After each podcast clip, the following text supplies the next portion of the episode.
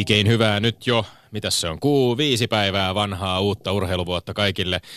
Helsingin Pasilassa ollaan taas yhden pienen pienen äh, tauo, äh, tau, niin kuin tau, tauko, tauoksi jääneen perjantain jälkeen, eli kahden viikon breikin jälkeen taas puhumassa urheilusta ja sehän meidät intoa täyteen saa.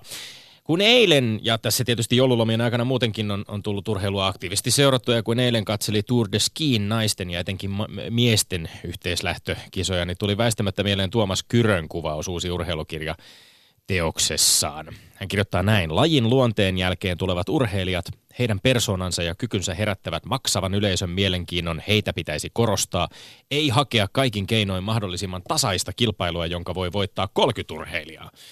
Se ei ole urheilua, se on arpomista, tuuria ja tasoittelua.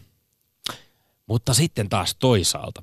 Vilkuilin tuossa tulevan urheilugaalan äänestystä viime vuoden sykähdyttävimmästä urheiluhetkestä ja arvelen, että aika vahvoilla saattaa olla muuan Iivo Niskanen, joka voitti alusta loppuun johtamansa 15 kilometrin perinteisen hiihdon Tuomaksenkin rakastamassa väliaika lähtökisassa Lahden MM-kisoissa, hiihdon, jota olin itse paikalla seuraamassa. Ja totta hitossa kyse oli siellä Lahden hiihtostadionillakin koettuna äärimmäisen sykähdyttävä hetki. Mutta silti se ei ollut itselleni kaikkein ensimmäisenä mieleen tuleva hetki äh, noista kisoista, vaan ju- juuri sen paikan nappas mun kohdalla toinen reitin varrella vähän eri paikoista koettu pitkä muutaman tunnin mittainen 50 kilometrin hiihto, jossa mentiin sitten porukalla iso osa matkasta, kyttäiltiin, ei kuitenkaan löllötellen tuomasta lainatakseni, äh, vaan ihan reipastakin vauhtia. Ja suomalaisittain tuli siinä kisassa tietysti seurattu ennen kaikkea Matti Heikkistä, joka näytti jo joitain kilometriä ennen maalin tuloa vähän tippuvan kelkasta, mutta napsi sitten edessä olevia selkiä ja nousi vastoin kaikkia odotuksia pronssille. Ja toi kolmas sija sykähdytti niin, ettei se, se oma syke meinannut tasantua pariin tuntiin, siis minun, ei Heikkisen – huippuluokan roikkuja, joka pystyy rajuun loppukiriin ja joka tunnetaan kisojen taktista kulkua oivaltavana hiihtäjänä. Heikkistä kuvaavat Mikko Koutaniemi ja Jari Kupila Elmon uusimmassa numerossa. Tällaiselle hiihtäjälle ja tällaisen hiihtäjän seuraamiselle yhteislähdöt ovat herkkua ja mä väitän, että niillekin on maastohiihdossa kyllä paikkansa. Samainen Tuomas Kyrö muuten kirjoittaa, näin Seurasin mäkihy- mäkihyppyä aktiivisesti 30 vuotta Armin Koglerin, Pentti Kokkosen ja Horst Bulaun ajoista Harri Olliin. Suullisen perimän kautta tunsin Birger Ruudin, Tauno Luiron ja Antti Hyvärisenkin uroteot. Ihailin vilpittömästi rohkeuden ja tyylikkyyden yhdistelmää, jollaista ei mistään muusta urheilulajista voi löytää. Ja jatkaa, siksi tuntuu haikealta, kun mäkihyppy ei enää kiinnosta. Katsoin vuoden 2015 mäkiviikkoa ja yhtä hyvin voisin katsella tiekameran kuvaa risteyksestä 24 välillä Hanko-Hyvinkää. Kyrö toteaa myös, että mäkihyppy on pilattu, kun mäkien profiilit ovat kaikki aika samanlaisia ja mukaan on sotkettu pitkän matematiikan taitoja vaativa tuulikompensaatiojärjestelmä. No nämä sanat on minun helppo allekirjoittaa. Olen elänyt aika lailla saman, samaan ajankohtaan osuvan lapsuuden kuin Tuomas Kyrökin. Olen lennättänyt silityslaudasta viritellystä hyppytornista alas muovisia mäkihyppäjä figuureja ja selostanut omia varjokisojani samalla kun Pentti Salmi ja kumppanit hoitivat homman television puolella – Mäkihypyn olympiavoittaja ja lajin asiantuntija Toni Nieminen olet viimeksi eilen ollut selostuskopissa kommentoimassa Innsbruckin kisaa, joten oletan sinun olevan edelleen lajista kiinnostunut. Joo, pitää paikkansa, että kyllä laji edelleen kiinnostaa ja sitä tulee seurattua, seurattua aika läheltä. Ja kyllä mun täytyy sanoa, että kyllä mäkin sen verran vanhan liiton miehiä kumminkin on tässä kohtaa, että omalta osaltani myöskin, niin osittain allekirjoitan tuon, mitä äsken kerroit. Niin, ymmärrätkö sinä meitä, joilla jotenkin, meitä suomalaisia, joilla jollain lailla vähän niin kuin fiilis on lajiin mennyt? Mä ymmärrän oikein hyvin ja tietysti siihen osasyysä on se, että menestyksellä ei ole kauheasti päästy patsastelemaan viime aikoina, että aika vaikeaa on ollut meidän joukkueella hyppääminen perinteisessä lajissa, jossa me on totuttu aina menestymään, niin se tietysti syö sitä intoa. Tämä, mitä sä äsken sanoit, niin mä oon samaa mieltä, että lajin täytyisi nyt oikeasti miettiä, mihin suuntaan me ollaan sitä kehittämässä, koska se liian tasapuolinen kilpailu, liian vaikea matematiikka siinä kilpailemisen ohessa, niin sotkee sitä lajin mun mielestä niin kuin perusarvoja. Mulle mäkihyppy on lähellä sydäntä, se on äärimmäisen upea laji, ja mun mielestä siinä pitäisi säilyttää se, että se, joka hyppää pisimmälle, on se rohkein ja taitavin ja kovin kaveri. Tänä päivänä se asia ei välttämättä niin ole, kun ruvetaan laskemaan sitten tuulikompensaatioita, lavakompensaatioita, kaiken näköisiä käppyröitä, niin se vähän sotkee. Mä ymmärrän sen oikein hyvin, varsinkin sitä penkkiurheilijaa, joka välttämättä ei ole niin lajissa sisällä. Ei päästetä mopoa lähtemään liikaa käsistä vielä, mutta yksi pieni jatkokysymys vielä tähän liittyen. Suomalaisia ei välttämättä kiinnosta ihan niin paljon, koska suomalaiset eivät tällä hetkellä pärjää mutta miten nämä tällaiset lajin, lajin ehkä sekavaa luonnetta lisänneet uudistukset ja muut, millä tavalla kansainvälisesti? Tuntuuko siltä, että kans, Keski-Euroopassahan kuitenkin menestystä piisaa edelleen? Onko siellä kiinnostus pysynyt samalla tasolla, tiedätkö? niin, se tuntuu hassulta, että meillä ehkä Suomen vinkkelistä, jos tätä asiaa mietitään, niin kuljetaan vähän laput silmillä ja ajatellaan, että laji on kuolemassa. Mutta sitten kun mennään Keski-Eurooppaan, niin laji voi paremmin kuin koskaan. Et siellä kumminkin katsojaluvut niin siellä paikan päällä kuin televisioiden ja kaikkien muidenkin viestimien ääressä on ihan huipussa ja tapissaan. Se pitää nyt meidänkin muistaa täällä, että se markkina on olemassa ja se on tuossa aika lähellä. Niin kyllä meidän pitää niin kuin myöskin pikkusen nykäistä niitä silmälappuja kasvoilta ja miettiä, että meillä se mahdollisuus on ihan tuossa. Meidän pitää vaan nyt ottaa se pikkusen nykästä siinä kohtaa. Meinasin, ajattelin, että puhutaan jostain muusta, mutta nykästään lappuja silmistä. Kiitos Tomi, Toni Nieminen. Jatketaan, jatketaan keskustelua mäkihypystä ja sen luonteesta hetken päästä. Krista Pärmäkoski pinnisti yhteislähtökisassa palkintokorokkeelle kolmanneksi eilen ja sai palkinnoksi kahden kilon kimpaleen juustoa. Saa nähdä, mitä tässä studiossa on voittajille tarjolla pian, sillä tänäänkin kahden miehen yhteislähtö- ja väliaikakisassa me. Olemme. Lindgren. Ja Sihvonen. Kyllä vain. Joo, paremman puolesta alkavaa vuotta 18 myös minun Sihvosen toivottamana sinne uskolliselle kuulijalle, mutta toki myös satunnaiselle kuulijalle. Takana on nyt kolme ja puoli vuotta Lindgrenia ja Sihvosta. Tiedän, että on sankka joukko ihmisiä, jotka ovat kuunnelleet aivan kaikki pitkälle toista sataa lähetystä.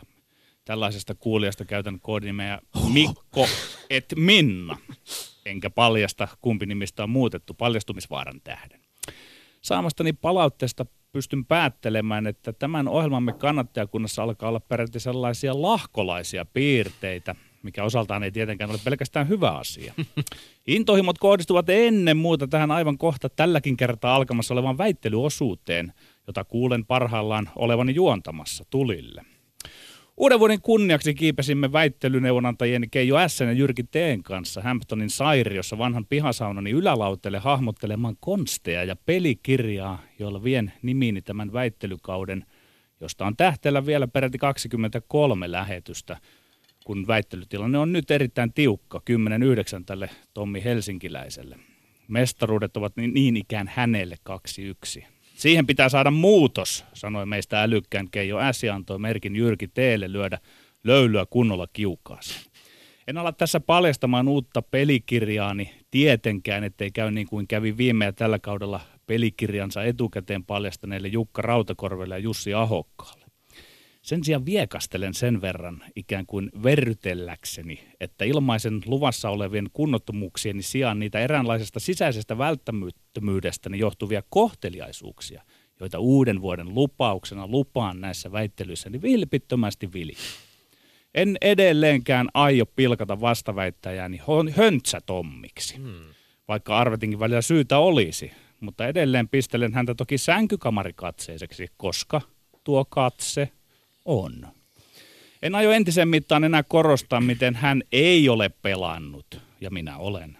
Miten hän ei ole valmentanut, ja minä olen. Ja kun mainitsen hänet tunnettuna yhteiskuntatieteiden ylioppilaana, pyrin tekemään sen siinä rehdissä hengessä ilman ironiaa, eli salaivaa, ettei vuorostaan korostuisi se, että itse olen sentään maisterismies. Jyrki T. varoitti lisäksi siitä pikkasesta kahinasta, jonka saattaa aiheuttaa vääränlainen suhtautumiseni tämän vastaväitteeni fanihommiin, mitä tulee huuhkajiin, HJK, Italian maajoukkueeseen, Buffonin komeuteen, etenkin Herttoniemen tovereihin, niinhän se oli, mm. jonka kannattamisesta oikeasti arvostan, toisin kuin sitä valefaniutta kerran lätkävihän, jota hän osoittaa HFK. No, mutta nyt aletaan kohta väitellä. Kellossa on tänäänkin 180 sekkaa kullekin kolmelle väittelyaiheelle, minkä jälkeen olympiavoittaja Toni Nieminen ottaa tuomariohjat itsevaltian otteen. Yleisradio lähetti meille seuraavat kysymykset väiteltäväksi. Yksi. Nuorten leijonien putoaminen MM-kisojen puolivälierävaiheessa on katastrofi suomalaisessa lätkässä. Kyllä vai ei? Kaksi. Suomalaisten mäkihyppäjien menestys Keski-Euroopan mäkiviikolla on ollut historiallisen huono. Onko laji tullut Suomessa tiensä päähän? Kyllä vai ei? Ja kolmas. Onko salibändin uusi aktiivisuussääntö pallopelien perusperiaatteiden vastainen, kuten Perttu Kytöhonka uusimmassa Elmolehdessä kirjoittaa? Kyllä vai ei? Oletko sinä Tomi valmis? Joo. Eli pitäisikö tästä viimeisestä itse asiassa, no voidaan avata, avata sitten, kun mennään siihen johdantoon, kerrotaan vähän, mitä tämä aktiivisuus, aktiivisuussääntö tarkoittaa. Joo. Mutta tota, mennään, lähdetään liikkeelle no niin, ensimmäisestä. Otetaan. Kyllä, kyllä. Ensimmäinen väite täältä paperista luetaan. Nuorten leijonin putoaminen MM-kisojen puolivälierävaiheessa on katastrofi suomalaisessa lätkässä. Kyllä vai ei? No kyllähän se katastrofi on, kun Suomi jää lätkän kaltaisessa marginaalilajissa, jota vain muutama maa maailmassa tosissaan harrastaa MM-tasolla kuudenneksi. Eikä tarvitse mennä itse asiassa kysymään, ku, muuta kuin kysymään asiaa pelaajilta, josta esimerkiksi kapteeni Juuso Välimäki totesi kyyneleet silmissä yleurheilun haastattelussa, että tulimme tänne voittamaan tätä turnausta. Jos Suomella oli tosiaan koossa, niin kuin ennakkoon kovasti hekutettiin, puhuttiin kaikkien aikojen, yksi kaikkien aikojen kovimmista alle 20-vuotiaiden maajoukkueesta, niin on täysin floppi tippua melko heikolle Tsekille jo puolivälierissä. Tsekkihän saa kovaa kyytiä Kanadalta sitten. Ja kyllähän se kuka tahansa takaraivollaankin näki, että Suomi oli Tsekkiä huomattavasti parempi ja vahvempi. Mutta silti, kun Suomi jää lätkässä MM-kisoissa neljän parhaan ulkopuolelle, vaikka sitten näissä nuorten miesten NHL tryout-kisoissa, niin se on aina katastrofi. Ei, ei se ollut mikään katastrofi. Päinvastoin se on loistava seikka, joka muistuttaa meitä kaikkein oleellisimmasta päävalmentajan pelikirjasta. On aivan upea läksy, jos minun jääkiekkojulkisuudessa antamani ehdot huolella tentitään. Ymmärtää, ettei melkeinpä kaikkien aikojen paras nuorten leijonin pelaajamateriaalikaan riitä mihinkään, jos valmennustiimi peluttaa heikkoa pelitapaa, kuten nyt nähtiin. Oli pöyrystyttävä nähdä, miten nuoret leijonat perusti hyökkäämisessä lähinnä vanhanaikaisiin puolinopeisiin lähtöihin, josta jopa uppiniskaisimmat pohjoisamerikkalaiset havumetsien coachit jo luopuneet. Tämä siis ei ole mikään katastrofi nyt, mutta se olisi katastrofi, jos tästä viime kaudesta viisastuneena nyt ei vaihdettaisi päävalmentaja ja palattaisiin modernin kiekkokontrollin pelaamiseen meidän pelipuitteissa. Niin tyhmä Suomen jääkiekkoliitto ei ole, että kolmatta kertaa ajattaisiin pelitavalliseen miinaan. Niin, eli siis päävalmentaja Ahokkaalle kenkää, niinkö? Ehdotan. Ei, viimeksi annettiin kenkää, oliko se Rautakorvelle, kun se annettiin kenkää kesken turnauksen. Si, sinä, sinä olet er, erikoistunut olisiko, futis, olisiko, olisiko, tälläkin, olisiko mm. tälläkin kertaa pitänyt antaa kenkää jo ihan kesken turnauksen? Älä ei, nyt ei tähän kengänantoon puutu. Kun... No en mä mieti sitä, että jos sä toteat, että ei ole katastrofi, mutta sinä olet se, joka olet päävalmentajalle potkuja vaatimassa. Ja mikä siinäkin on, että samainen valmentaja niin, valmis pari vuotta syistä. sitten. Pari, eikö pitkäjänteisyydellä ole oma merkityksessä? Samainen päävalmentajahan ihan ansaitusti varmasti, kun oli valmentanut aika pitkälti samoja tyyppejä, samoja ja samaa joukkuetta alle 18-vuotiaiden niin, 18 Se on pikkusen eri, kun siinä pelaa keskimäärin se yksi ikäluokka. Kun tuolla pelaa kolme ikäluokkaa, niin siellä on hei mm. pikkusen kombi vaatimusta. Onko, sit se, onko pelitavallisesti suuri kiero sitten siinä, että, että 18-vuotiaassa viedään kultaa no, no, tästä se todistaa, että se puolinopea toimi 18-vuotisissa, mutta nyt se ei toimi tuo 20 Mutta siitä mä oon Tomi surullinen, että sä aloitit tuon oman puheenvuoron, että marginaalilaji. eli sä pilkkaat täällä sitä minä, ja minä Kyllä, ei, kyllä. Ei, no, kerro miksi, miksi minä, minä, nostin, minä nostin sen esiin, koska tämä on yksi niistä palloilulajista, oikeastaan ainoa pallolulaji ehkä salibändin ohella, jossa Suomi, Suomi voi lähtökohtaisena oletuksena pitää M-mitalia. Ja jos kaikki muu sen jälkeen on, voidaan ihan suosiolla sanoa, että on katastrofi. Minä suhtaudun positiivisesti urheilun tänä ja, vuonna ja sinä lähdet Ja heti, pelitavalla heti varmasti on merkitys, mutta kyllähän tässä nyt niin nämä yksilötkin nousee esiin. Eeli Tolvanen, kovasti hehkutettu. Ehkä hän sitten Putinille pelaille saa pääsee. Mm. Toinen väite. Mm. Nyt on mielenkiintoista. On mielenkiintoista. Hu- huomautetaan myöskin tässä kohtaa, että mehän olemme painottaneet aina tuomareille ennen väittelyiden alkua myöskin sitä, että argumentit, väittelijöiden argumentit ja vakuuttavuus ratkaisee, ei se onko tuomari itse kysymyksessä Joo, mitä, niitä, mitä niitä kuuntelin tässä Joo. no niin, Ot- ot- otetaan, ot- korvilla. Miten mä tämän pisteytän? E, sä pisteytät Jommalle jokaisen kummalle. näistä sit lopuksi yksi pinna ku, jommalle kummalle Okei. jokaisesta Eli kolmesta vo- vain voittaja tässä Kyllä huomioon. juuri näin. Hyvä tarkentava kysymys. Joo. ja voit vielä hetken aikaa olla kuunteluoppilaana. Toni Nieminen, me menemme tähän seuraavaan aiheeseen. Ja Joka kuuluu. joka kuuluu. Suomalaisten mäkihyppäjien menestys Keski-Euroopan mäkiviikolla on ollut historiallisen huono. Onko laji tullut Suomessa tiensä päähän? Kyllä vai ei? Kyllä, sääli sanoa, mutta suomalaisen mäkihypyn päivät alkavat olla luetut. takana on jo surullinen kaari jostain tuolta miten viiden vuoden takaa vai koska se oli, kun Suomen kansaan vedottiin rahan keräämiseksi kurjimuksessa oleville, oleville hyppäjille me kansallistalkoot, sanoivat. No, eivät tainneet talkoot auttaa. Nuorten harrastajien määrä on romahtanut, kun hopeasomman kuuluisia juniorikisojen loppukilpailut keräsivät kymmenen vuotta sitten melkein parisataa hyppääjää, niin tänä vuonna kiteellä osallistujaa oli ollut kuulemma mukaan enää vähän päälle 60. Nuoria ei oikein mäkihyppy kiinnosta, mikä johtaa huipulle ponnistavien lahjakkuuksien määrän pienenemiseen, ja kun suomalaiset eivät mäkihypyssä menesty, niin eipä sitten nuoretkaan lajista innostu tässä kierteessä olemme. Tämä lopun alkua, sanon minä. Ei, ei tietenkään mäkihyppy ole tullut tiensä päähän lajina Suomessa. Urheilun kuuluu eräänlainen kausivaihtelu, niin mäkihyppyynkin. Ei meiltä tämän perinteikkään suomalaislajin osaaminen ja tietotaito on mihinkään hävinnyt. Juuri nyt menee heikosti, se on myönnettävä. Tai menee heikosti siihen näin, mitä joskus lajin kulta-aikana meni. Oli aika, jolloin suomalainen koristaa lentis ei pärjännyt sanottavammin, mutta eivät lajit siitä tiehensä päähän tulleet. Futiksella on mennyt alle aivan kaiken arvostelu jo kauan, mutta ei sekään laji ole tiensä päässä, Tommi. Heitän tähän varmoin otteen, että en, ennen mäkihyppy Suomessa nousee kukostukseen kuin futis. Muista minun sanoini. Perusta perustan sille, että tietotaito on kunnossa.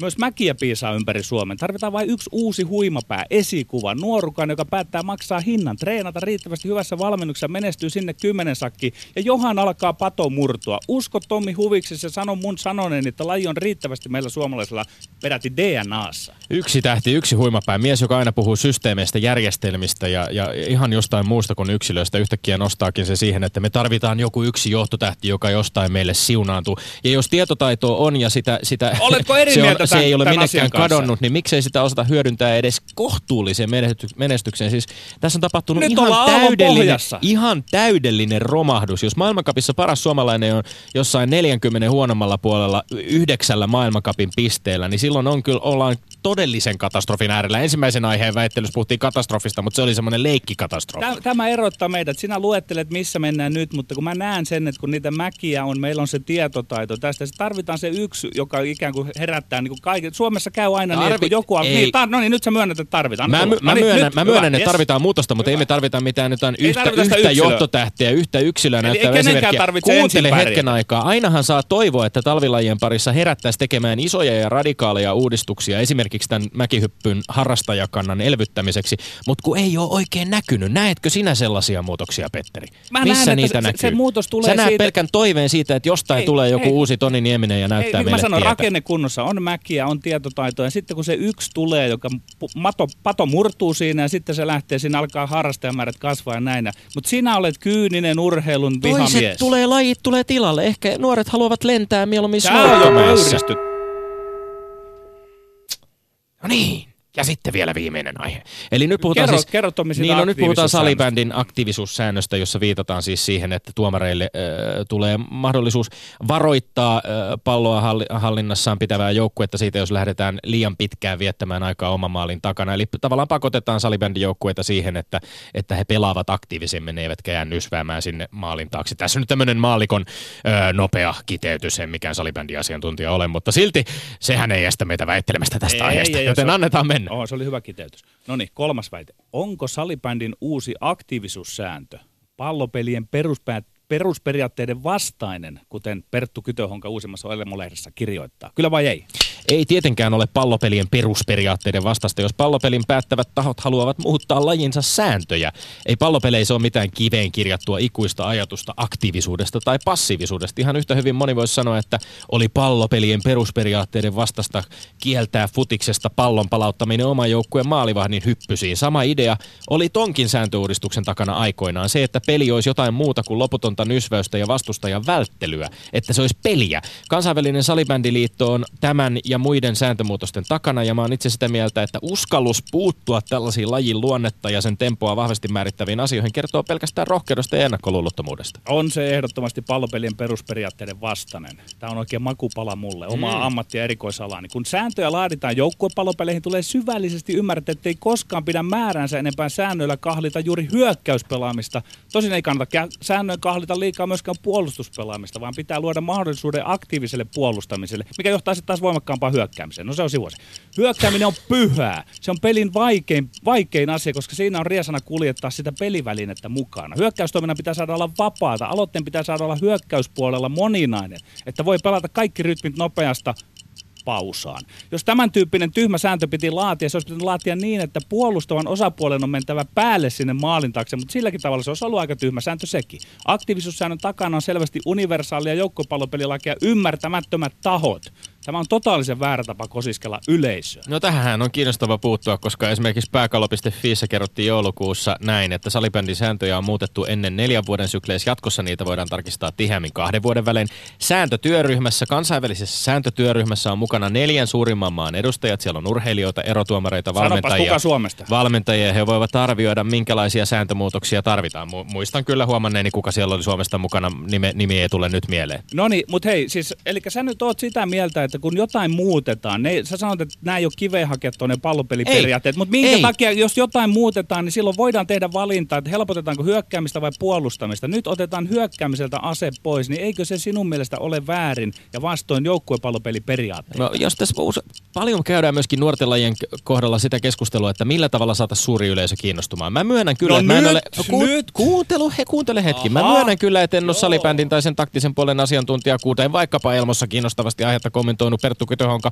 Mutta mä oon salibändiä innolla seuraava maalikko, jolta meinaa pää räjähtää joka kerta, kun mennään sinne oman maalin taakse leipomaan kymmeniksi sekunneiksi palloa. Ja jos mä edustan suurta yleisöä ja salibändi haluaa muuttaa lajia kiinnostavammaksi, niin oikealla tiellä ollaan. Kyllä, no nyt, nyt, nyt mä olen sanaton ja hyväksyn, että jos sinä et ymmärrä salibändin sitä viivelähtöä, et ymmärrä jääkiekon viivelähtöä, et ymmärrä, kun Barcelona Rajansa ottaa, kaikella, Barcelona rajansa ottaa, kaikella, Barcelona eikä ottaa mikä- pausan futiksi. Ja Sä et tässä oli, ymmärrä näitä, tässä oli perusperiaatteesta kyse. Ei ole Niin. perusperiaatteita, joita ei voisi muuttaa. Kaikkia lajien perusperiaatteita voidaan muuttaa. Siis...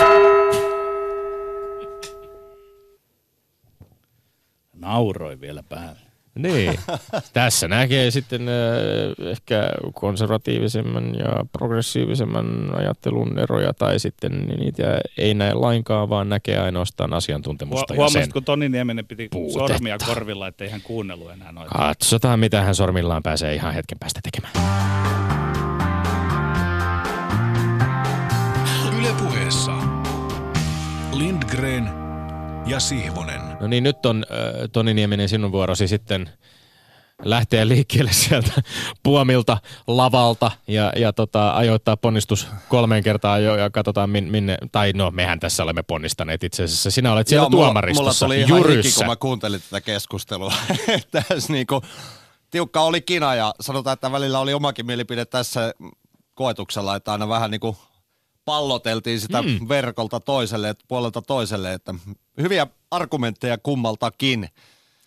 Mutta tota, no, niin nyt olisi sitten se tuomion Joo, paikka. käydään nämä niin kuin järjestyksessä yksitellen, jos, jos, jos maltat. Halu, mentäisikö ihan siinä järjestyksessä, kun me Mennään- tässä ihan väännettiin muutenkin. Eli, eli ensimmäisenä puhuttiin, puhuttiin näistä Lätkän nuorten äh, leijonien putoamisesta Lätkän M- nuorten MM-kisoista puolivälierävaiheessa. Katastrofi vai ei? Katastrofi Niin, vai ei? Tässä mennään. Kysymys on tietysti niin kuin sikäli aseteltu vähän vasten mun, mun niin kuin omaa periaatetta, että mä vihaan sanaa katastrofi mm. urheilun yhteydessä. Kyse on kumminkin vain urheilusta. Että eihän ne ole ikinä katastrofeja. Ne on isoja pettymyksiä, isoja tunteita, jota, jota se asia herättää. Mä itsekin katsoin ton välierä ja kyllähän se oli iso pettymys. Kun sen kaiken piti olla tossa jo ja otettavissa, niin sitten kumminkin se niin kuin ikään kuin annettiin ja lähetettiin kaverille, niin joo, sikäli se on iso pettymys ja siinä ollaan varmasti molempien herrojen kanssa samaa mieltä, mutta mun on pakko tässä kohtaa siitä huolimatta, että täällä tuli se vanhan kiekkoilijan heti erottamisargumentti sitten toiselta puolelta, että se oli vähän semmoinen perisuomalainen, että joku syypäähän tähän pitää löytää ja yksukko kivittää, va- vaikka niin kuin yhdessä hävitti, niin mä myöskin vihaan sitä yli kaiken. kaiken. Ai, ai, ai, Et ai. tota, sikäli tämä oli niinku tiukka, tiukka paikka, mutta ihan sen takia, että mä vihaan sana katastrofi tappioiden yhteydessä, niin tämä menköön nyt sitten Sihvosen puolelle. Yeah. All right, all right. Tämä, tämä ei lupaa hyvää, koska toisessakin aiheessa puhuttiin katastrofista. Jos, jostain puolelta verkkoa taisi tais tulla sellainen tota, katastrofilyönti jossain kohtaa, mutta ei jäädä siihen kiinni. Oli toki paljon muitakin argumentteja, eli, eli kakkosaiheessa nyt sitten oltiin mäkihypyn äärellä. Onko suomalainen mäkihyppy tullut tiensä päähän? Minkälaisia argumentteja tässä Se väittelyssä on, varmasti hyvä, havaitsit? se on varmasti hyvä kysymys, että sitä miettii moni, moni tässä kohtaa ja sitä on totta kai miettinyt itsekin, kun tässä on seurannut, seurannut lajia läheltä, että miten tässä hommassa käy. Jos tuo kysymys on asetettu suoraan, no, että onko se nyt tullut tiensä päähän, niin mun on pakko sanoa kanssa, että ei ole tullut. Et, et kyllä niin kun siellä vielä toivo elää, elää. Meillä on ne juuri ne ongelmat, joita sinäkin Tommi tuossa sanoit, että Ei ole nuoria, ei ole niin kuin sikäli tehty riittävästi sitä pohjatyötä, jotta kasvatettaisiin. Ja se on itse asiassa meidän ison ongelma, että silloin kun Ahosen Janne menestyi, niin kukaan ei välittänyt sitä jälkikasvusta, vaan kuviteltiin, että Janne on siellä aina. Ja nyt kun asia ei mennytkään niin, niin yhtäkkiä sitten kun Janne lopetti, Hautamäen Matti lopetti, meillä on pari loukkaantumista, niin täytyy, että hetkinen, meillä ei olekaan täällä ketään. Eli se kaikista tärkein työ on unohdettu.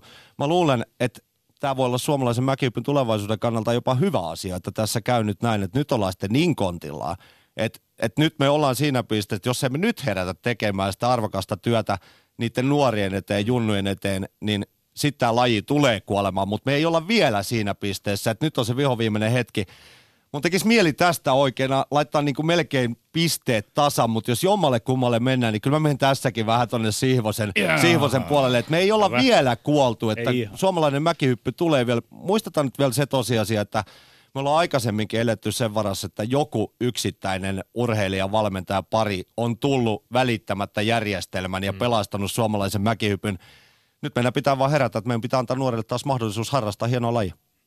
Mites tuota se, kuulen, että, kuulen niin. jo, kuinka korvat poksahtelevat auki kautta maan. Siis voiko tosiaan olla niin, että tämä ratkeaa jo kakkosväitteen kohdalla? Kyllä se siltä nyt vähän kuulostaa. Petteri Sivusala on tavoittamaton 2-0 johto. Sille me emme mitään voi ja se on rehellistä tuomarointia.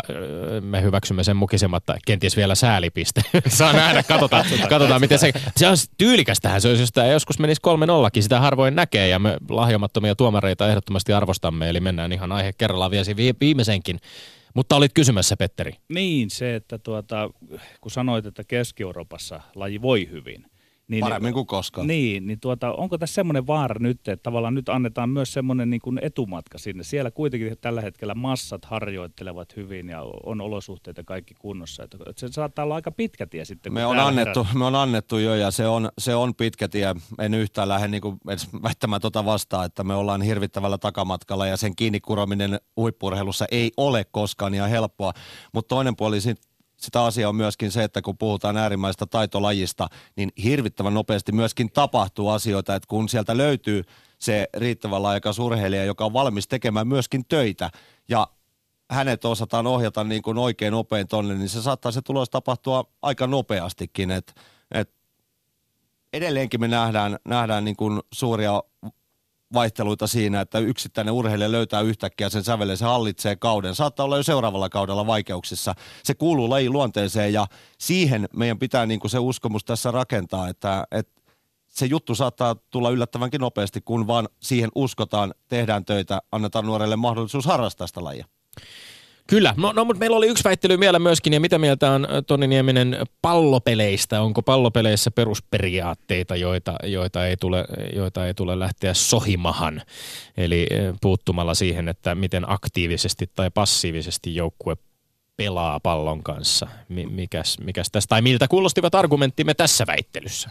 Teillä oli molemmilla hyviä argumentteja, ja tota, pallopelien perusperiaatteista mä oon aika silleen niin kuin – huono mies tuomaroimaan, että tuomaroi nyt ihan tämmöisellä penkkiurheilijan niin kuin näkökulmalla. Toki itsekin pallopelejä pelannut, mutta, mutta siitä me varmaan ollaan yhtä mieltä, niin kuin tekin olitte väittelyssä, että kaikki me halutaan nähdä aktiivista pelaamista. Puhut, pelataan sitten minkä kokoisen tai näköisen pallon kanssa vaan, niin kyllähän me kaikki rakastetaan sitä, että pelissä tapahtuu ja se on mahdollisimman aktiivista se pelaaminen. Mutta – tässä tullaan vähän myöskin siihen omaan lajiin, eli siihen mäkihyppyyn, niin mä vihaan, kun säännöillä ruvetaan liikaa sohimaan ja, ja, ja useeraamaan ja puuttumaan siihen tekemiseen. Ja mikäli mä ymmärrän tämän sääntöpykälän vielä oikein, niin tässä annetaan sitten myöskin tuomareille, että se ei ole mikään selkeä, mm. selkeä raja, Kyllä. vaan siinä annetaan tuomareille vähän niin kuin ikään kuin harkintaa. Ja nämä on piruvaarallisia. Sitten niin kuin aina annetaan myöskin mahdollisuus niille jälkipeleille, joka ei kuulu urheiluun, että keskustellaan siitä, onko se päätös tuomio oikein vai eikö se ole oikein. Ja mitä enemmän sitä harkintavaraa annetaan yksittäisille tuomarille, niin herää myöskin kysymys, että aina voidaan nähdä puolueellisia tuomioita. Niin sen takia mun on pakko nyt, sori Tommi, ei, tämä meni tää... 3-0. tämä on komea, tämä on komea alku. Siis näin, näin, mä allekirjoitan tämän ihan täysin. Se on hienoa joskus nähdä, ettei tule mitään tämmöistä niinku, äh, keinotekoista jännityksen ylläpitämistä myöskään. Äh, emme, emme lähde puuttumaan siihen. Tässä tosiaan on, on, on kiinnostava kenttäpostia ö, toimituksen ulkopuolisille tekijöille. Jokaisessa Elmolehdessä annettu mahdollisuus kirjoittaa aiheesta kuin aiheesta. Tällä kertaa tosiaan salibändi, ö, salibändi asiantuntija Lappeenrannan NSTn päävalmentaja ja Latvian maajoukkueen apuvalmentaja Perttu Kytöhonka kirjoittaa tästä ö, otsikolla Unintelligent Design, salibändin löydettävä itsetuntonsa. Ja tässä toteaa myöskin juuri sen, että tuomarit asetetaan alttiiksi tulkinnanvaraiselle säännölle, joka on omiaan tuottamaan parran pärinöitä. Säännöstä ei käytännössä voida tehdä selkeää linjaa, joka olisi jokaisella tuomariparilla samanlainen. No, keskustelu varmasti salibändipiireissä käy kuumana. Tämähän on siis tulossa voimaan, oliko nyt muistaakseni ens, tämän vuoden, siis käynnissä olevan vuoden heinäkuussa kansainvälisesti mu- muutaman muun uuden sääntöuudistuksen myötä tai kanssa. Öö, tästäkin voi jatkaa keskustelua myös hashtagillä LS-puhe tuolla Twitterin puolella, mutta tässä kohtaa kiitämme ansiokkaasta tuomaroinnista olympiavoittaja Niemistä. Kiitoksia. Kiitos. Yle puheessa Lindgren ja Sihvonen. No nyt tiedetään, tai tie, tiedetään, että Toni Nieminen tietää, miltä tuntuu tuomaroida Lindgrenin ja Sihvosen No, tää oli kova homma. väittelykisa. Tää oli kova homma. Se on kova hommaa. Mutta äh, tekee mieli myöskin kysyä, Toni Nieminen, miltä tuntuu lentää? Hyvältä. Siis lentäminenhän on kumminkin mun mielestä se on tämmöinen aika ikuisuusunelma ihmisellä ylipäätään. Et varmasti jokainen meistä jossain vaiheessa ainakin haaveilee, haaveilee jonkinasteisesta lentämisestä ja itsellä se on tietysti ollut pikkupojasta asti, että on ollut haave lentää mahdollisimman pitkälle ja mielellään pidemmälle kuin muut. Lentäminen on ehdottomasti niin kuin se paras osa, osa mäkihyppyä ja siinä on oma semmoinen niin kuin omien pelkojensa ylittämisen viehätys ja, ja niin kuin semmoinen omien rajojen hakemisen viehätys, joka, joka kuuluu siihen. Et se on mun mielestä ihan maailman upein tunne. Kattelin eilen tuota Keski-Euroopan mäkiviikon äh, Innsbruckin osakilpailuja, jota, jota itsekin olit kommentoimassa ja ko- koitin vähän laskeskella siinä, että se on semmoiset neli, neljä sekuntia, neljä viisi sekuntia varmaan se, mitä se yleensä tuollaisessa isomman kilpailussa se lento Joo, ja kestää. sitten lentomäessä pistetään siihen vielä puolet lisää. Aivan, eli sitten ollaan jo niinku pidempään siellä ilmassa. Kuvaile hieman sitä, että et, et, to- ensinnäkin siis tuntuuko tuollainen viitisen sekuntia tai sitten tietysti lentomäen kohdalla ehkä vielä se, se tuplat, tuplat päälle. Miten ton mittainen ilmalento, tuntuuko se pitkältä vai lyhyeltä ajalta ja mitä kaikkea sen aikana ehtii, ehtii Se mielessä? on, se on erikoinen juttu, että se on itse asiassa, siinä on jotenkin aivot niin ylikierroksilla, että se on jännä homma. Monta kertaa sitten itsekin miettinyt, että kuinka paljon siinä kerkee erinäköisiä asioita niin kuin ajattelemaan, tuntemaan, aistimaan. Jossain reenitilanteessa esimerkiksi, että kun sä et ole niin fokusoitunut siihen itse suoritukseen, niin jonkun hypyn aikana sä saatat esimerkiksi huomata, että joku kaveri kävelee sinne mäen viereen ja saatat reagoida ihan niin kuin tämmöisiin asioihin. Ja, ja sitten taas niin kuin kilpailutilanteessakin, niin se on hämmästyttävää, kuinka paljon kaikkia asioita sä kerkeet huomioimaan sen sinällään lyhyen ajan aikana. Et, et jotenkin siinä on niin kuin virittäytynyt semmoiseen ylikierroksella olevan, olevan mielentila, että sä huomioit kaikki pienetkin muuttujat ja pyrit reagoimaan niihin. Se, mikä siinä on niin kuin oma viehätyksensä, niin jos puhutaan siitä, että, että mikä se tunne on, niin monta kertaa puhutaan tämmöisestä pienestä mustasta hetkestä. Eli heti ponnistuksen jälkeen asiat tapahtuu niin nopeasti, että sä et kerkeä niin kuin reagoimaan, etkä rekisteröimään niitä juttuja. Että se siirtymävaihe siitä siihen lentoasentoon monta kertaa, että sulla on pieni musta hetki, että aivot ei vaan pysy perässä, mitä siinä tapahtuu. Että se ensimmäinen tunne urheilijalla on monta kertaa se, että tuntuuko se hyvältä, meneekö tämä pitkälle vai onko tämä niin kuin hupsista keikkaa, meni persiilleen. Että et, siinä on niin kuin oma, oma juttusa ja se on niin kuin ehdottomasti mäkihypyssä sitä, sitä parasta ja ominta juttuja. Kaikki hakee sitä unelmafiilistä, että kun sun ensimmäinen tunne on se, että kun niin kuin joku ottaisi sua niskasta ja persiistä ja lähtisi oikein nostamaan. Tuo musta hetki on mielenkiintoinen juttu. Muistan lukeneeni siitä ihan jotain puolitieteellisiä tieteellisiä artikkeleja, että lajissa kuin lajissa on se musta hetki. Ja mitä lyhyempi se on urheilla, niin sitä parempi hän on tässä lajissaan. Sitä paremmin se menee. Voiko ajatella niin, että kuvailepa vähän oikein onnistunutta hyvää hyppyä. Mahtaako siinä olla myös se musta hetki vähän lyhyempi? Se on varmasti vähän lyhyempi, että kyllä se, kyllä se on juuri näin, että sitten kun sulle tulee se oikein onnistunut, onnistunut hyppy, niin sulla on jotenkin jo se mielikuva niin vahva, että sun niin kuin keho vaan toteuttaa sitä sun mielikuvaa, eikä lähde niin kuin suorittamaan yhtään ylimääräistä, eikä tekemään siitä hommasta yhtään sen vaikeampaa. Eli, eli mä, mä en, sitä on niin kuin vaikea sanoa, mutta mä luulen, että siinä on joku semmoinen, että sä niin kuin prosessoit sitä jo, näet niin kuin eteenpäin sitä suoritusta ja sun keho ikään kuin tulee vaan perässä toteuttaa sitä sun mielikuvaa. Niin silloin, silloin sitä semmoista niin kuin mustaa hetkeä ei siinä tuu ainakaan niin isoa. Kaikki ylimääräiset ajatukset aina niin kuin vielä siellä häiritsee itse sitä suoritusta, totta kai tekee niin kuin sen prosessoimisesta vielä vaikeampaa just siinä, kun tapahtuu kovassa vauhdissa isoja muutoksia. Eli intu, puhuit tavallaan semmoista intuitiivisesta reaktiosta tai siitä, että kun se musta hetki lakkaa ja sieltä tavallaan niin kuin tulee – taas tajuihinsa tietyllä tapaa, Ni, niin silloin, silloin ei niin kuin kovinkaan tietoisesti ehdi sitä, edes sitä tilannetta prosessoimaan, vaan että siinä tulee automaattisesti tavallaan vähän semmoinen niin kuin reaktio siihen, että meneekö hyvin vai meneekö se, huonosti. Se on just näin, että mäkihyppy parhaimmillaan on sitä, että silloin kun sä aamulla heräät, niin sulla on jo se vahva mielikuva siellä. Sä tiedät, mitä sä oot tekemässä, sä tiedät, mitä tänään tulee tapahtumaan, sä tiedät, mitä sun kroppa on reenattu. Sä istut siellä puomilla, sun ei tarvi enää miettiä mitään. Sä odotat vaan valmentajan merkkejä, kun sä oot luvannut, niin sä toteutat sen, minkä sä tiedät, että sä osaat. Mutta silloin niin kuin toinen ääripää on se, kun sä oot vaikeimmillaan, sä vielä puomillakin mietit, mitä mun piti tehdä, mitä mä teen, mitä mä teen. Ja, ja silloin, niin kuin se, silloin puhutaan semmoisesta niin liiasta suorittamisesta, kun se hyppääminen perustuu kaikkeen niin kuin luontaisuuteen. Eli siihen, että sä elät hetkessä ja uskallat vaan niin kuin päästää irti siitä ja suoritat sen, mitä varten on reenattu. Niin pystytkö nyt samastumaan esimerkiksi, me voidaan puhuta, puhutaan ehkä vähän myöhemmin vielä tästä suomalaisen mäkihypyn nykytilasta, mutta jos katsoo nyt esimerkiksi Suomen mäkihyppymaajoukkueen hyppäjiä, joilla ei kenelläkään kulje. Ja on todella vaikeaa ja raskasta ja karsinnoista hädintuskin niukin naukin joku pääsee kilpailuun mukaan.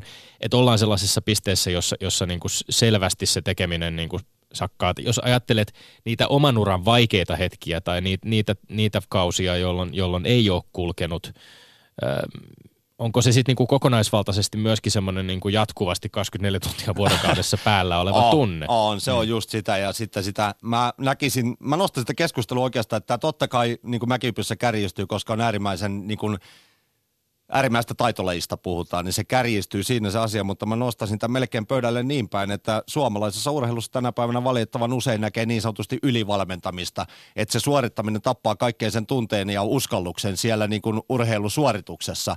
Ja, ja mä oon nähnyt itse paljon sitä, että kun mäkihypyssä ylivalmennetaan, niin mitä suuremmissa vaikeuksissa kaveri on, niin heti hypyn jälkeen aletaan pilkkomaan sitä yksittäistä suoritusta palasi ja sitten pahimmillaan niin näytetään vielä sen huippu urheilijan vetosien viereen, että kun sun pitäisi hypätä noin ja suorittaa tällä tavalla, niin asiat kun tapahtuu yli 90 kilometrin tuntinopeudella, niin ei se kaveri kerkeä enää siinä prosessoimaan, että missä kohtaa mun piti niin kuin olla tämä säärikulma ja mikä osa kehon osa piti liikkua milloinkin. Ja silloin jos sitä lähdetään hakemaan, niin ollaan entistä enemmän mettässä. Tästä tulee mieleen kysyä, että kun olet toiminut myös analyytikkona ja asiantuntijana ja todella hyvänä sellaisena mäkihypyssä, niin jäi vielä mietittämään se, että kun sitten itse aikoinaan hyppäsit suht täydellisen hyppyyn, puhuttiin siitä mustasta hetkestä ja näin, niin sitten kun katsot sen olet katsonut jälkikäteen sen niin tapahtuuko siinä ne asiat, vai onko joskus niin, että ai se näyttikin tolle, mutta tuntui toiselle? On, on. Ja mäkihypyssä niin kuin puhutaan hirveän pienistä muuttujista vielä, että se saattaa niin kuin oma tunne vääristää sitä, miltä se näyttää monta kertaa, kun sä katsot sen videolta. Ja mä oikeastaan niin kuin itselläkin on käynyt monta kertaa näin, että sä kuvittelet sen jotenkin toisenlaiseksi. Ja kun sä katsot sen videolta, niin se onkin vähän semmoinen, että hetkinen, että se menikin noin, että miten se silti lenti noin pitkälle. Ja tämähän on niinku se mystinen juttu, että joku Ahosen Janne on tästä hyvä esimerkki, että silloin kun Janne esimerkiksi voitti mäkiviikkoja, niin Jannen ponnistus ei saattanut välillä osua sinne päinkään. Ja monet ihmettelivat, että miten se voi olla noin paljon myöhässä, mutta silti se lentää. Ja mä en keksi siihen mitään muuta selitystä kuin sen, että silloin kaveri on sellaisessa mentaalisessa mielentilassa, että se kaikki asiat toteutuu niin, kuin niin rennolla tavalla. Sä tuotat sitä voimaa luonnollisesti. Ja jos siinä tapahtuu joku pieni virhe, sä et ikään kuin panikoi ja lähde korjaamaan sitä toisella virheellä, vaan sä annat sen tulla sieltä rennosti loppuun asti ja silloin homma toimii. Mutta mut silloin, jos me ikään kuin ruvetaan pelkäämään niitä virheitä, suorittamaan vaan ja hakemaan sitä huippusuoritusta, niin me myöskin huomioidaan ne jokainen virhe ja sit iskee paniikki ja se paletti on ihan sekaisin. Niin tässä tuli mieleen myöskin tämä eilinen kilpailu, jossa telkkarissa nähty grafiikka ponnistuksen ajoittamisesta kertoo esimerkiksi kisan ylivoimaisesti voittaneen Kamil Stohin toisen kierroksen 128,5 metriä kantaneen voit, hypy, hypyn lähteneen, miten se nyt meni, yli 40 senttiä liian myöhään. Onko tämä osoitus siitä sitten just, niin kuin tuossa kuvasit Ahosen kohdallakin, että jos hyppäjällä kulkee, niin sen ponnistuksen ajoittamisen kanssa ei ole sitten välttämättä ihan niin justiinsa, vai onko kyse siitä, että tämä grafiikka on vähän susi? No, mä, mä sanoisin, että sekä että, että siinä ei ole todellakaan silloin, kun urheilija on siinä mielentilassa ja, ja itseluottamuksen tasossa, missä Kaumis tohtaa Janne Ahonen silloin aikanaan, niin ei se ole niin justiinsa, jos se vähän lipsahtaa. Kellä tai urheilijalla tahansa välillä aina lipsahtaa, mutta silloin urheilija ikään kuin ei niin kuin hätkähdä niistä ja tekee sen oman perushyvän suorituksen ja pääasia tekniikka pelaa. Se, mikä tässä grafiikassa on mun mielestä semmoinen, se on ok, ihan hyvä lisä ja avaa sitä, mistä puhutaan, mutta sehän mittaa vaan sitä vaihetta, että ikään kuin jalkojen pitäisi olla suorana siinä vaiheessa, kun se latu katkee ja keula katkee. Mutta oleellisinta ponnistuksen ajoituksessa tänä päivänä on se, että kuinka aikaisin se liike on alkanut, kuinka pitkällä matkalla se kerkee tuottamaan sitä voimaa ennen kuin se latu katkee. Eli oleellisempaa olisi mitata sitä matkaa, että jos kaveri aloittaa ponnistuksen metri ennen kuin se latu katkee, ei se kerkiä enää tuottamaan voimaa, vaikka se saisikin ne jalat suoraksi. Kun sitten Kaamis tänä päivänä aloittaa sen kolme metriä ennen, jopa ennen kun se latu katkee, niin se voimantuottoaika on ihan erilainen ja se ei haittaa, vaikka se loppu menee vähän ohi. Sitä voimaa on jo tuotettu ja se massa liikkuu oikeaan suuntaan. Ylepuheessa Lindgren ja Sihvonen. Toni Nieminen voitit olympiakultaa Albertvillessä 1992, mutta palataan kevääseen vuotta aiemmin, 1991. Tapahtui arvotenkin ratkaiseva käänne kohdaltasi. Vaihdoit hyppytekniikkasi V-tyyliin. Mitä tapahtui? Miten se kävi? Muistatko ihan ensimmäisen treenihyppysi sillä veetyllä? Muistan, ja itse asiassa en ensimmäistä kertaa vetänyt edes reeneissä, vaan vedin suoraan kilpailussa. Okay. Tämä oli tota, edellisenä, edellisenä keväänä oltiin Rukalla koululiikuntaliiton kisoissa ja ensimmäisellä kierroksella en onnistunut kauhean hyvin ja hermohan mulla meni niin kuin mulla tupas aina menemään, kun huonompi suoritus tuli ja mietin, että kun kerran voittamaan en enää pysty, vaikka tekisin mitä, niin mitähän mä keksisin tälle toiselle kierrokselle, kun viimeisiä kisoja mentiin, niin mä ajattelin, että no mä vedän veillä, kun kerran olin nähnyt sitä televisiosta ja se itse asiassa päättyi niin, että mä vedin toisen kierroksen veillä ja hyppäsin puoli metriä pidemmän hypyn kuin sillä ensimmäisellä kierroksella. Se ei vielä niin kuin johtanut sen kummemmin mihinkään, mutta sitten kausi loppu, alettiin suunnittelemaan uutta reenikautta, niin silloin sen valmentajan Jarkkolainen kanssa sitten istaudettiin alas ja laadittiin vähän suunnitelmia, että mitä tässä tehdään ja mitkä ne tavoitteet on ja mitä ruvetaan toteuttamaan, niin Jarkko oli silloin jo niin kuin sanotaan aikaansa edellä ja ensimmäisiä suomalaisia mäkivalmentajia, joka oli perehtynyt tarkemmin tähän V-tyyliin ja pyytänyt vähän Saksasta tutkimusmateriaalia ja kaikkea. Ja Arkko sanoi mulle silloin, että tota, hänen mielestä tämä tulee olemaan mäkihypyn tulevaisuutta. Että et miksei me kokeiltaisi. Et kokeillaan vaikka kesä ja jos siitä ei mitään tule, niin pystytään aina palaamaan ikään kuin siihen vanhaan. Ja siinä kohtaa Jarkko varmaan luotti myöskin niin kuin mun liikunnallisuuteen ja taitotasoon ja kaikkeen siihen. Ja ei, mikä, mikä mulla siinä, mä sitten totesin, että no ei kun kokeillaan ja katsotaan mihin se menee ja aika hyvinhän se sitten onnistui. Oletko analysoinut, onko sitä analysoitu, miksi sinä olit juuri se, joka maailmassa parhaiten ja nopeiten oppi tämän uuden tekniikan tyylin? Ei, ei sitä varmaan sen tarkemmin ole analysoitu, mutta mun on varmaan aika helppo vastata tuohon sikäli, että kumminkin mun liikunnallinen tausta on se, että mä yleisurheilin, telinen voimistelin, hiidin, pelasin siinä sivussa vähän jalkapalloakin. Eli hyvin monipuolista kaikkea. Sen mä tiedän, että mä oon ollut liikunnallisesti aina lahjakas ja mun taitotaso varmasti oli huomattavasti parempi kuin monella monella muulla. Niin, niin silloin, ja se tietysti yhdistettynä niin kuin semmoiseen tietynlaiseen rämäpäisyyteen ja rohkeuteen luonteessakin, niin ehkä se sitä kautta mulle oli helpompi omaksua ja lähteä, lähteä sille tielle ja reagoida, reagoida niihin pieniin muutoksiin. Ja se kävi, kävi aika nopeasti. Niin, tämä on mielenkiintoinen esimerkki myöskin, me puhuttiin tässä väittelyssä sääntömuutoksista ja, ja lajin luonteiden muuttumisesta. Omana elinaikanakin muistan vielä, että kun ensimmäisiä aikanaan pikkupoikana mäkihyppykisoja kattelin, niin sieltä tultiin ihan eri, erinäköisellä tyylillä alas. Ja sitten kun tämä V-tyyli alkoi yleistyä, niin siitähän tosiaan roko, rokotettiin ensiksi, kunnes sitten tavallaan systeemi taipui siihen, mitä hyppääjät ottivat käyttöön. Ja, ja vuosikymmeniä tietysti taaksepäin, jos mennään, niin siellä on tultu kädet ojossa sieltä, sieltä mäessä. Laji muuttuu paljon ja me puhuttiin myöskin tuossa vähän niin kuin mäkihyppyyn viitattiin nimenomaan siitä, että minkälaisilla tavoilla esimerkiksi mäkihyppykilpailuja käydään nykyisessä, nykyisessä muodossa, muodossa on, on toki niin kuin juuri näitä Tuomas Kyrönkin esiin nostamia tuulikompensaatiopisteitä ja siinä pitää laskeskella, että eilen, eilistä Innsbruckin kisaa kun kattelin, niin lavaa veivattiin ees taas pelkästään hyppy hyppymetrit eivät kerro juuri enää mitään. Sitten on tietysti myöskin niin kuin pukuihin ja, ja siteisiin ja niin kuin välineisiin liittyviä paljon muutoksia. Onko, onko tässä mäkihyppy niin kuin jotenkin sahannut omaa oksansa sillä, että, että se on niin, kuin niin jatkuvaa se, se, se veivaaminen ja, ja muutokset siinä, että miten mäki, mäkeä hypätään? Mun mielestä on saanut omaa oksansa, että kyllähän me kaikki varmasti kaivataan aikaa, kun mäkihyppy oli oikeita urheilua, sanotaan nyt näin vähän kärjistetysti, että et lähemmäs sitä Viki Kankkosen villapaita-aikaa, että silloin ratkaisi se kaveri, joka on taitavin siinä suksien päällä eikä tarvinnut puhua mistään muusta tuuliolosuhteet, ei vaikuttanut niin rajusti, kun ei haettu sitä semmoista maksimaalista kantopinta-alaa. Tämä on, on semmoinen kysymys, että mä oon itse nähnyt kun Rukan Suurmäestä Itävallan yhdistetyn joukkueen hyppää hiihtopuvut päällä. Ja he otti ylempää vauhtia, mutta he pystyivät hyppäämään ihan yhtä näyttäviä hyppyjä niissä varusteissa kuin mitä hypätään niin kuin näillä nykypuvuilla. Mutta tosiasia on se, että nämä nykyhaalarit, sukset, välineet on kehittynyt siihen suuntaan, että hirveän pienet virtauksen muutokset vaikuttaa radikaalisti siihen urheilijan lopputulokseen. Ja se johtaa mun mielestä väistämättä niihin tilanteisiin, että siitä pitää ruveta ikään kuin yritetään viisaiden miesten voimin laskea luonnonvoimia pois siitä. Ja sehän nyt lähtökohtaisesti mun mielestä, tai mä oon ainakin niin yksinkertainen tyhmä, että mä en niin usko, että se on mahdollista. Niin kyllä enemmän mun mielestä se kehityssuunta ainakin pitäisi keskustelun muodossa olla sitä, että miten me tehdään niille meidän varustelle. Pitäisikö meidän ottaa nyt kumminkin vähän siinä kehityksessä takapakkia lähemmäs sitä villapaita aikaa? Hypätään tästä yleisestä keskustelusta vielä takaisin vähän siihen aikaan, mihin Petterikin tuossa meitä vei. Tosiaan sitten 92 olympiakultaa Surmeessa ja Joukkuemäessä, Pronssia Normaalimäessä, Keski-Euroopan mäkiviikon voitto, maailmankapin kokonaiskilpailun voitto, aikamoinen värisuora, kaikki tämä 16-vuotiaana useimmat meistä kaivelee räkää nokasta ja miettii, niin, mitä hittoa kaivelin. elämällä tekisi 16-vuotiaana. No, mutta mut sä olit kuitenkin siinä vaiheessa maailman paras mäkihyppääjä ja, ja miten näin nyt sitten vuosikymmenten perspektiivillä, kun katselet taaksepäin ja mietit sitä, miksi olit maailman paras mäkihyppääjä? Osittain kerroit jo tuosta monipuolisesta liikunnallisesta taustasta, ja ehkä, mutta ehkä se vielä oleellisempi kysymys, että, että miksi et pystynyt sitten kuitenkaan ylläpitämään sitä kovin kauaa? Joo, se onkin, se onkin sitten tietysti niin kuin hyvä kysymys, johon, johon vastaus voi aika pitkä, mutta mä yritän tiivistää mm. tämän silleen, että varmaan se suurin juttu siellä mun niin kuin menestyksen takana oli se mun oma valtava intohimo halu.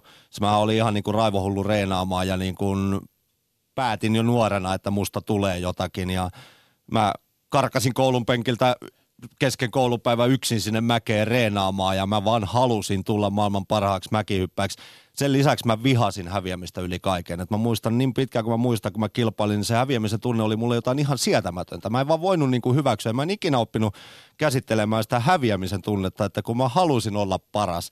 Ja, ja se on ollut niin kuin tietysti se vahvuus ja heikkous, heikkous myöskin siinä, että ne tunteet oli niin rajuja. Että kyllä mulla oli niin kuin vaan se valtava halu, intohimo sitä urheilemista kohtaan ja sitä omaa kehittymistä kohtaan. Et se on varmaan ehkä se suurin selitys siellä takana. Se, miksi, niin kuin mitä sitten tapahtuu, se on tietysti pitkä tie. Mä kasvoin, ajatukset muuttuu, kroppa muuttuu, mutta kyllä mä luulen, että – siinä tapahtui yksi iso syy on se, että Sitaletti tekee ammatisti. Sitaletti oli ammattilainen mäkihyppäinä. Ja kun mä edelleen reagoin, mä olin 17 seuraavana vuonna, kun mulla tuli ensimmäinen tappio. No kamathan siinä lensi niin kuin, ja ensimmäinen fiilis, että nyt kaikki kamat päreiksi, kun mä hävisin. Mä en edelleenkään sietänyt sitä tunnetta. Sitten siinä oli tietysti julkinen paine, kaikki muu. Yhtäkkiä leimattiinkin niin, että tämä on ylimielinen tämä jätkä, kun tämä ei siedäkään sitä, että se jää jossain kisassa toiseksi. Ja se ei niin kuin ollut sitä, mutta sitten alettiin ikään kuin musta koulimaan myöskin vähän pois sitä mun suurinta vahvuutta. Eli, eli sitä valtavaa niin kuin poltetta ja halua siihen kilpailemiseen ja voittamiseen.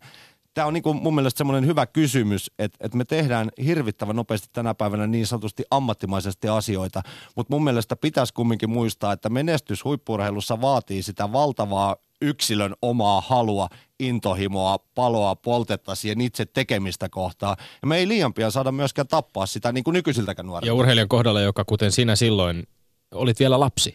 Siis niin, et se, ollut aikuinen, että se, se on tavallaan no ehkä joo, se toinen kysymys se, siinä. Se on just näin, että kukapa sitä 16-vuotiaana olisi kauhean valmis ihmisenä ylipäätään, mutta mä ymmärrän sen sikäli, että tietysti se menestys oli niin huikea ja se pyöritys siinä ympärillä niin huimaa, että ei se varmaan pysynyt kenenkään muunkaan hanskassa eikä hallinnassa eikä hillinnässä se homma. Ja pitää myöskin muistaa toinen tarina, että meillä oli tietysti siinä just edellä aikamoinen varoittava esimerkki, toinen lajin legenda menestyneen mäkihyppäjä Nykäsen Matti, niin ehkä mua vähän myöskin ruvettiin ylisuojelemaan. Mm. Ja, ja sitten kun mä kilttinä meidän yritin olla mieliksi kaikille, niin se ei välttämättä ole ihan helpoin yhtälö. Mutta pystyitkö kuitenkin jatkamaan harjoitusmääriä ja elämään huippurheilijan elämää? Et ei, ei voi sanoa, että tämmöiset lieveilmiöt veivät sinut sitten. Ei vienyt, ei vienyt niistä. Tietysti paljon puhuttiin, että se toinen puolihan käynnistyy siinä heti, että ensin nostaa jalustalle. Sitten kun sitä menestystä ei tule, niin, niin tota, aika äkkiä lyödäänkin. Että kyllä mä edelleen reenasin. Mä reenasin jopa enemmän kuin aikaisemmin, mutta se reeni oli vähän erilaista. Että kun se aikaisemmin oli semmoista niin kuin poikamaista, vaan niin kuin tiedät hauskanpitoa ja ilottelua sen urheiluparissa. Totta kai mäkin hyppyin aina ykkösenä, mutta mä tein paljon muutakin siinä sivussa. Eli, eli liikuin niin kuin 24 7 käytännössä. Niin sen jälkeen se muuttui, että sitten alettiin ikään kuin laji harjoittelemaan ja kaikki ylimääräinen karis siitä pois. Että sitten tehtiin niin kuin, alettiin vähän myöskin tarkemmin seuraamaan niitä työtunteja, joita tehdään sitä puhtaasti lajin parissa sinä kasvoit pituutta, muut alkoivat myös oppia V-tyyliä. Varmaan tämmöisetkin asiat. Totta kai, totta kai, siis kaikki vaikuttaa kaikkeen, että kilpailua menee eteenpäin ja koko ajan kovenee ja, ja siinä on niin kuin monta, monta tarinaa. Se, että mikä, mikä sitten tietysti monta kertaa mun kohdalla unohtuu, niin siinä on sitten semmoiset yhtälöt, että miettimistä jälkeenkään käteen, että moni pitää vain mua niin kuin yhden kauden urheilijana, mutta sitten unohtuu se, että seuraavana vuonna 17-vuotiaana maailmanmestaruuskisoissa viides. No silloinhan se ei ollut mitään ja kaikki sanoivat, että meni ihan päin persettä, mutta en mä missä viides ei se nyt 17-vuotiaalla ihan, ihan olematon homma on sekään. Ja niin, kumminkin... ma- maansa my, maamme myisimme niin kuin sellaisesta menestyksestä tänä päivänä. Se on, se on just näin ja sitten, sitten siellä tuli kumminkin sen jälkeen vielä 94 ensimmäinen 200 metrin ylit, ylitys maailmassa, vielä 95 maailmankapissa, oliko 11 yksi osa kilpailuvoitto. Se on tietysti mun se vääristä, että kun 16-vuotiaana tuli kaikki, niin sitten sen jälkeen mitään muuta ei enää pidettykään minä kuin voittaja. Mutta sä puhuit siitä mielettömästä motivaatiosta, intohimosta. Oliko se liian kova isku sitten sille intohimolle, sille motivaatiolle se, että kun tavallaan oli saavuttanut kaiken niin varhain ja, ja oli ollut, ollut Va- se mieletön se, menestys? No varmaan siinä on yksi juttu just se, että mähän niin kuin toteutin ne mun lapsuuden unelmat ja haaveet silloin jo lapsena. Hmm. Ja silloin mun oli hirveän vaikea 16-vuotiaana ymmärtää, että mitä se tarkoittaa, että kun pitäisi asettaa uusia tavoitteita. Että kumminkin mulla on kaksi olympiakultaa taskussa, se on ollut mulle aina niin kuin se unelma. Niin hirveän vaikea oli löytää sit myöskään elämään semmoisia niin kuin tavoitteita, jotka taas uud, ikään kuin uudestaan herättää sen pienen pojan siellä sisällä ja pistäisi tekemään niin kuin töitä ja antamaan itsestään kaiken kysymys, jota ei kenenkään huippurheilijan kohdalta voida välttää, on sitten se, että aikanaan se kaikki loppu. Minkälaista Toni Niemiselle oli lopettaa urheilu? Olet sitten jossain vaiheessa vähän jatkanut ja edelleen uudelleen lopettanut. Vaikeeta, vaikeeta. Että tota, mä muistan, mä olin silloin 28-vuotias, kun sitä, sitä mietittiin. Tietysti silloin mun elämä oli vaiheessa, jossa elämää rupesi tulemaan paljon muutakin. Tuli mieleen perheen perustamiset, kaikki tämmöiset sitten tietysti mulla oli ollut siinä aika, aika kova matka siinä välissä. Mä olin kumminkin niin kuin käynyt tosi pohjilla urheilijana, käynyt muutenkin elämässä pohjilla siinä välissä. Sieltä noustu takaisin niin kuin Salt Lake Cityn olympialaisiin ja se oli mulle itselleni lähestulkoon yhtä kova juttu kuin ne ensimmäiset olympialaiset. Että se kymmenen vuoden taivaalla ja kovalla työllä ja sisulla raivattiin itseni, raivasin niin kuin itseni takaisin sille tasolle, mistä se tarina oli alkanut. Niin jotenkin silloin tuntui, että oli vaan väsynyt. Oli vaan väsynyt siihen kaikkeen suorittamiseen, itsensä likoon pistämiseen ja, ja jatkuvaan kilpailemiseen. Halusi ikään kuin rauhoittua ja elämään sitä normaali perhe-elämää. Mutta ei se helppoa ollut. Ei se helppoa ollut. Kyllä sitä niin kuin pitkään miettimään, että mitä tehdä, mutta mä sitten halusin, halusin jotakin uutta. Mutta enpä mä silloin kuvitellut, että ei se ihan niin helppo olekaan hypätä pois siitä kaikesta ja alkaa elämään sitä ennäs normaali arkea. Palataan tässä lopussa vielä ihan hetkeksi tähän mäkihypyn, suomalaisen mäkihypyn nykytilaan. Öö, jos, jos puhutaan ihan näistä yksittäisistä urheilijoista, kattelin to, tosiaan sitä eilistä lähetystä ja, ja sen, sen alla oli myöskin haastateltu esimerkiksi Jarkko Määttää, joka, joka totesi vähän sille hieman naurahtaen, että kivempihan se on päästä hyppäämään kuin katsoa kisaa telkkarista. Päävalmentaja Mitterin kerrotaan aika vihaisestikin reagoineen nyky, nykyisiin suorituksiin. Onko, miten, miten sä näet, onko omasta mielestäsi hyppäjien tekemisessä se heidän oma kunnianhimonsa esimerkiksi sillä tasolla, kun pitäisi, koska, koska jollain lailla tuli vähän sellainen olo niitä niin tämänkin kommentteja kuunnellessa, että melko kepeästi jopa suhtauduttiin siihen, kun, kun, ottaa huomioon, että miten, miten synkkä tilanne on. Tuohon suora vastaus ei se ole sillä tasolla, millä sen pitäisi olla. Mä ymmärrän toki, että itseluottamus on nollissa, vaikeita on ollut ja, ja vähän epätoivoisin fiiliksin sinne lähdetään, mutta – mutta kyllä mä väittäisin, että nykyään niin enemmän urheilijat sitten on nostanut omassa mielessään myöskin sitä, että kattelevat ympärille, että no eihän me nyt voida pärjätäkään, kun itävaltalaiset ajaa jo niin paljon hienommilla autoillakin tänne mäelle kuin me. Eli, eli ne katset on ihan väärässä suunnassa, ikään kuin etukäteen jo haetaan niitä syitä, miksei me voida, kun se pitäisi kääntää ihan toisinpäin. Ja mä oon aivan samaa mieltä siitä, että, että jos se viesti ulospäin on sitä luokkaa, että ne tunteet ei tule millään tavalla urheilijoilla pintaan, ei epäonnistumisen eikä onnistumisen myötä, niin me ollaan väärällä tiellä. Ja itse asiassa mua ärsytti vielä enemmän kauden alussa tämän saman miehen kommentit Rukan kilpailun jälkeen, kun joukkuemäessä mies hyppää oman ryhmänsä toisiksi lyhimmän hypyn, häviää 45 metriä kärkeen sillä kierroksella ja täysin oikeutetusti hypyn jälkeen toimittaja tulee kysyä, että no mikä tässä Rukamäessä nyt on se ongelma, että miksi on vaikeaa, niin jos kaveri vastaa siihen, että no ei mulla tässä nyt mitään ongelmia ole. Niin kyllä mulla oli niinku sen verran ongelmia kuunnella sitä siellä kotisohvalla, että mennä televisiolle tai takapihalle. Mä et niinku, jos urheilija oikeasti haluaa nousta sinne huipulle, niin kyllä sen pitää myöskin näkyä sitten ulospäin ja siellä pitää olla oikein kipinä. Mahtavaa. Lämmin kiitos vierailusta Toni Nieminen. Kiitoksia. Ja sitten loppuun Tommi Lindgrenin maineikkaat urheiluterveiset. No aivan pian tänään Venäjän Kolomnan luisteluhallin nopealla jäällä EM-kisoissa kamppaileville suomalaisille pikaluistelijoille terveisiä Mika Poutalalle, Pekka Koskelalle ja Elina Riskulle, joista etenkin Poutalan voi hyvällä syyllä odottaa taisteleva 500 metrillä arvokisamitalista. Me olemme Lindgren Sihvonen, pysykää hän tyylikkäinä. Kuulemiin. Lindgren ja Sihvonen.